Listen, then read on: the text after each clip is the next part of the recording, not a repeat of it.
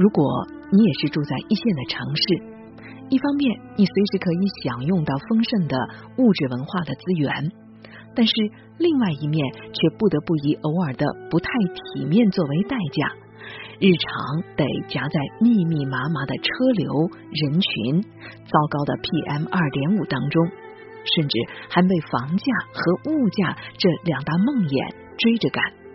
是否有没有恍恍惚惚的想过，哪怕一瞬，究竟去哪里生活，如何生活，才能够把自己的幸福指数抬高一点呢？云南的大理曾经是这个问题的标准答案。作为文艺青年的集散地，中产阶层的旅居区。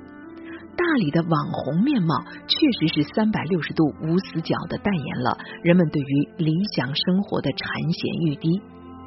这个古城山水如画，僻静疏远，和大城市迥然不同，很适合在竞争的丛林当中寻找中场休息的人来歇歇脚、喘口气。特别是在二三十年前。这里作为由第一批新大理人亲手搭建的乌托邦，收留并且滋养了太多有趣的嬉皮灵魂。所谓地不自灵，因人而灵。在这里啊，你跟谁碰个面聊一聊，说不定就变成了你人生顿悟的影子。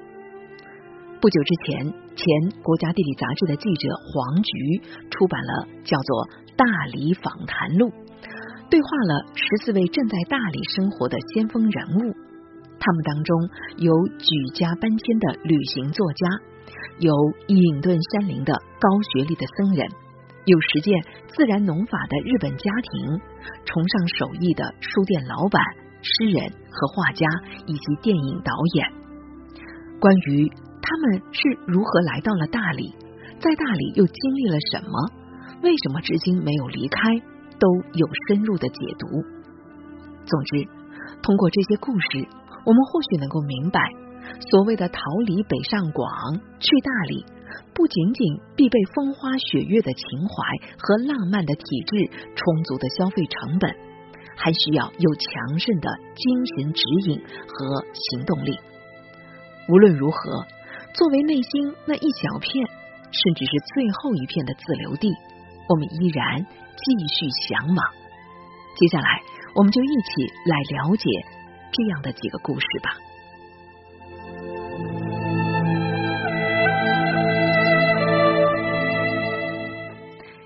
先来了解这位叫许嵩的旅行作家，他已经在大理定居了十年的时间。许嵩在采访当中是这样说的：“二零一零年。”当时我想找一个便宜的地方写字，于是来到了大理。后来半年的时间就认识了几乎半个城里的人，就决定住下来。我想这是唯一的原因吧，那就是人。在这里，人相处的方式别的地方没有。在我看来，大理才是一个真正有社区的地方。传统的乡村是有社区感的，大家谁都认识谁。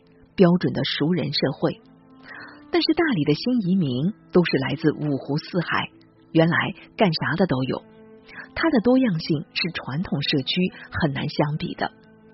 我们一直说大理社区的本地文化的基因是嬉皮文化，生活方式自由、平等、相互尊重，多样性丰富，非常的草根和节俭，这在别的地方是不太能够做得到的，在大理。一桌子吃饭的人，可以从亿万富翁到赤贫者，社会形态呈现出惊人的扁平化。大家的相处和不相处，不是因为你的财富、头衔和社会关系，只因为你就是你。大理社区的价值观的核心是生活，这是相对于外面所谓成功的主流价值观而言。居民们自发成立了什么机车小组、登山小组、读书小组、帆船小组、生娃小组、打毛线小组和观鸟小组。去年春天，有一群艺术家、作家、诗人、导演、摄影师、书店老板、杂货铺的老板，甚至啊自己排了大理版的话剧《茶馆》，公映的现场来了五百多个乡亲。你看，这就是一群以生活作为重心的人。大理是一个你摆个摊儿就能活的地方，它的本底有一项就是不那么物质。记得我二零一零年初到大理的时候，每个月的生活费连吃带住带抽烟一千块就够了。房租低的时候，很多的人就看一些稀奇古怪的店，随时关了门就出去玩儿。大家拿个粉笔写什么？西坡的花又开了，出去闲散三天。陆地主来了，陪陆地主吃饭去。你看，追求好的生活，而不是追名逐利，这就分开大理和外面的世界。我原来住在洱海门外的大院子村，那时候大家茶余饭后没事儿就上人民路一趟，你就会遇到无数的熟人，各种朋友开的店。我到大理的前三年，在人民路上来来往往的人群里啊，到处点头，各种人招呼喝茶，大家这儿坐坐那儿聊聊。你可以把整条街都当作是一个主场和会客厅，就像蔡澜先生书房里挂着的那个条幅：“只愿无事常相见。”我们这儿的日子已经把“只愿”拿走，变成了“无事”。常相见了。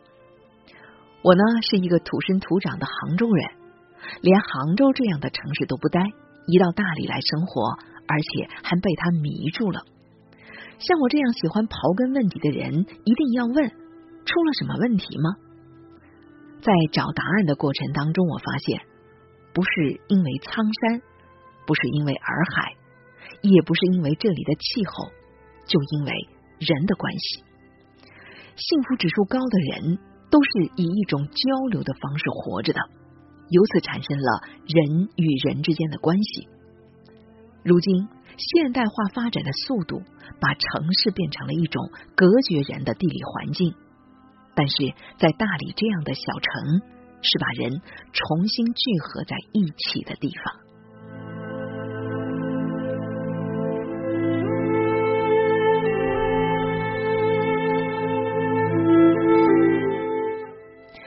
接下来了解的第二个故事是叫做兰惹居士的林相松，他在大理已经定居了九年的时间。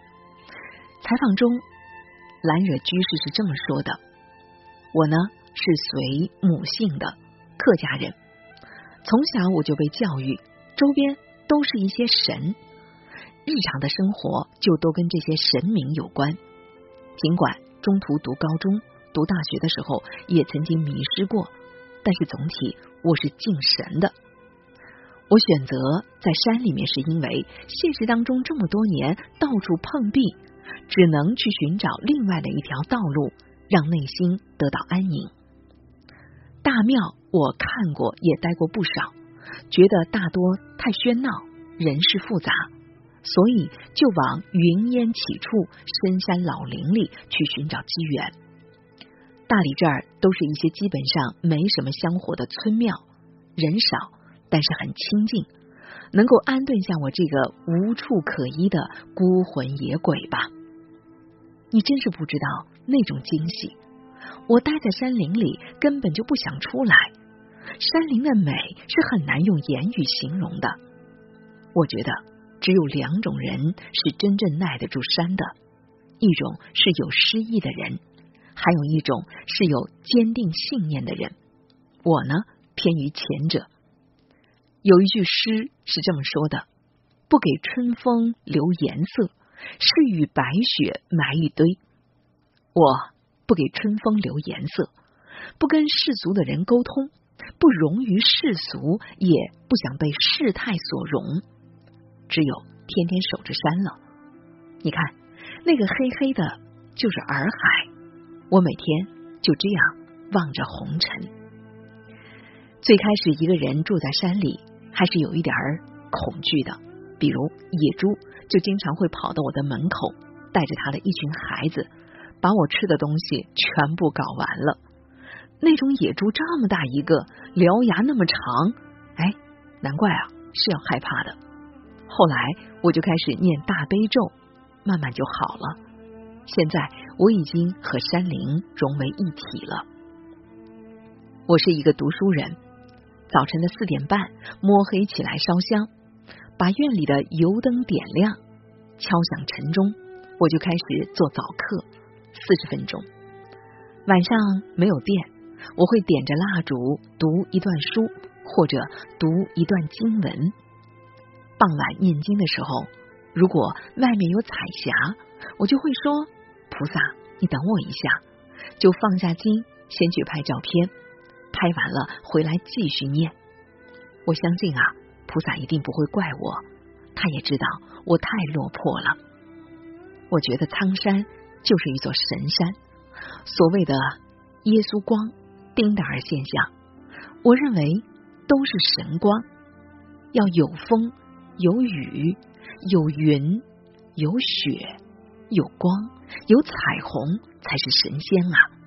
那苍山真是什么都有的。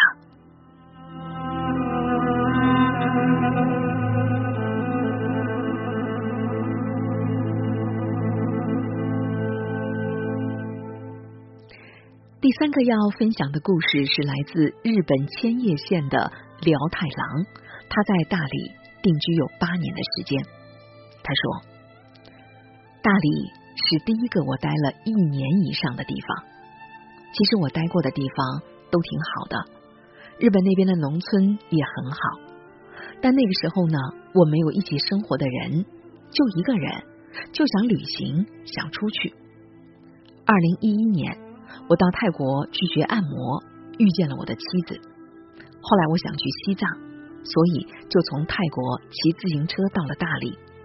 当时我问了很多人，都说外国人不能进去西藏，于是我就留在了大理。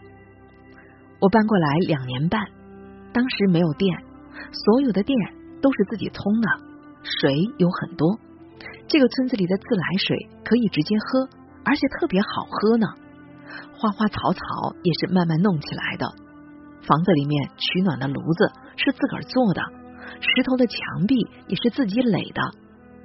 我家现在差不多有两亩的这样的地来种水稻、麦子，七八分呢种菜。稻子生活的空间要大一点儿，要不然风一吹，它们相互摩擦就不舒服、不开心。而不开心的稻子啊，肯定长不好。我们基本上自给自足，吃的都是自个儿种的，酱油。味精、醋、酒也自己做，吃不完就拿到外面去卖。有时候去柴米多的集市里卖卖菜，还有一些客人会到我家来买。我卖的菜都是每天早上现摘的最好的菜。当然了，我们要卖好的东西，但都不贵。在中国，好的东西就贵，我不喜欢。我喜欢让一般的人也能吃。而不是只有有钱的人才能吃得到。我的老家介于农村和城市之间，小时候也不管什么吃的东西。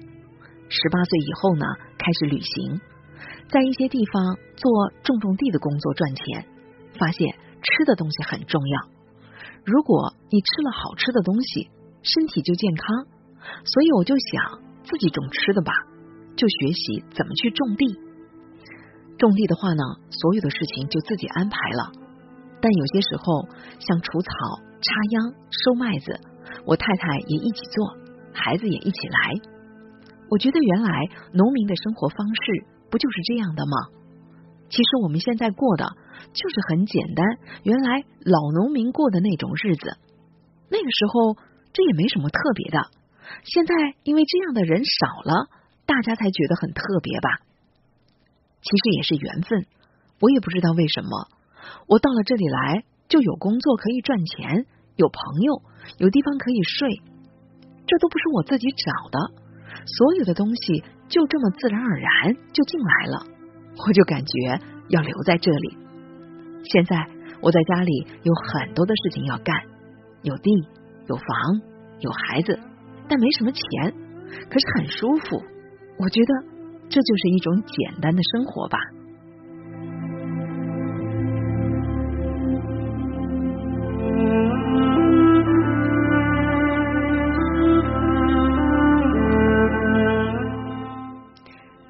接下来要分享的第四个故事，来自阿德，一位书店的老板，在大理也定居有八年的时间。他说，真正决定到大理是二零一二年的五月，那一年女儿出生，想要有一个干净的环境，刚好一直又想开一家书店，跑到大理来看了一下，觉得租金很便宜。在人民路上的店铺，一年的房租才一万八，这种机会还不来吗？在大理的这几年，实在是认识了很多的新朋友，也见识了很多新的活法。这些人都是不为匆忙路过的旅客所知道的。后来也接触到更多的人，有因为感情破裂、生意破产的原因，陆续离开大理的。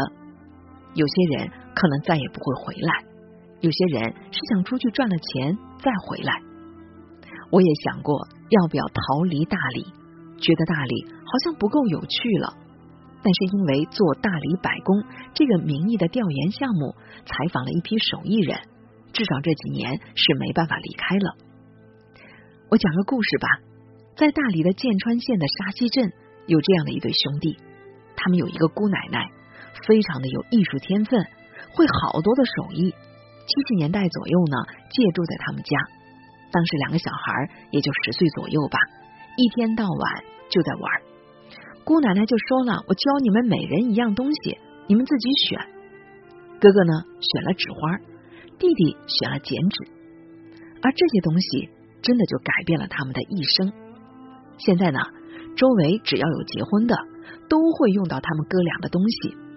剪纸的喜字贴在堂屋里，纸花做婚礼现场的装饰。我呀还采访过一个木匠，他是哈佛的建筑系毕业的，九十年代就设计了鸡足山最大的寺庙的大雄宝殿，旁边有一个钟楼和鼓楼，是他的父亲在八十年代初期来修的。你看，两代人的东西就在这个地方相互的对望着，你知道。在大理啊，大家吹牛的时候，真的都是宏大的叙事。但是看这些实实在在的手艺人，那全部都是落地的东西，你就会发现这个大理和你曾经以为的那个大理还不一样。原来我是一个虚无主义者，总想找一些有意义的事情。不知道你看过伍迪·艾伦的电影《无理之人》吗？那个哲学教授通过杀人来寻找生活下去的意义，我呢是通过大理百工又重新找回到生活的意义。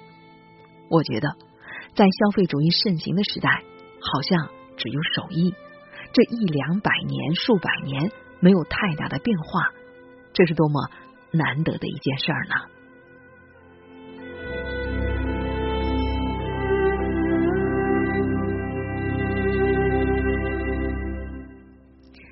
接下来，我们再来了解第五个故事吧。这位诗人、画家素才在大理定居有六年的时间。他说：“我的老家在浙江的奉化，那里的农村山清水秀，但是我不想回到家乡的农村。去大理买房是我返回乡村的一种努力。我总觉得城市的人是没有土地的感觉的。”因为所有的泥土基本上被水泥覆盖了，在城里尽管有邻居，可可能住在一起几年都不认识；而在农村里，人和人是有关联的。我一九八三年到北京，除了到非洲的七年之外，我在北京生活了三十多年。可是我一直没有真正的喜欢上城市。农村人所有的努力，好像就是为了离开土地的束缚。跑到城里，但是最初我十八年的农村生活却塑造了我的人格，所以我千方百计想回去与土地建立起联系来，在大理满足了我的这种心理的需求。在大理，你能真正的放松下来，这对艺术创作和写诗非常的重要。生活在北京、上海，那种无形的紧张感就会给你压力。而在大理，你就是发呆好了。有时候云就静静的待在天上，有时候它动得很快。山和水让你会有一种与天地同在的放松感。我住在山水间，就在苍山的脚背上，有点坡。我家的地势也比较高，从阳台上就可以俯瞰整个的洱海。从我的卧室、书房的后窗，能够看到苍山十九峰当中的十五六座，真有一种凌空居住的感觉呢。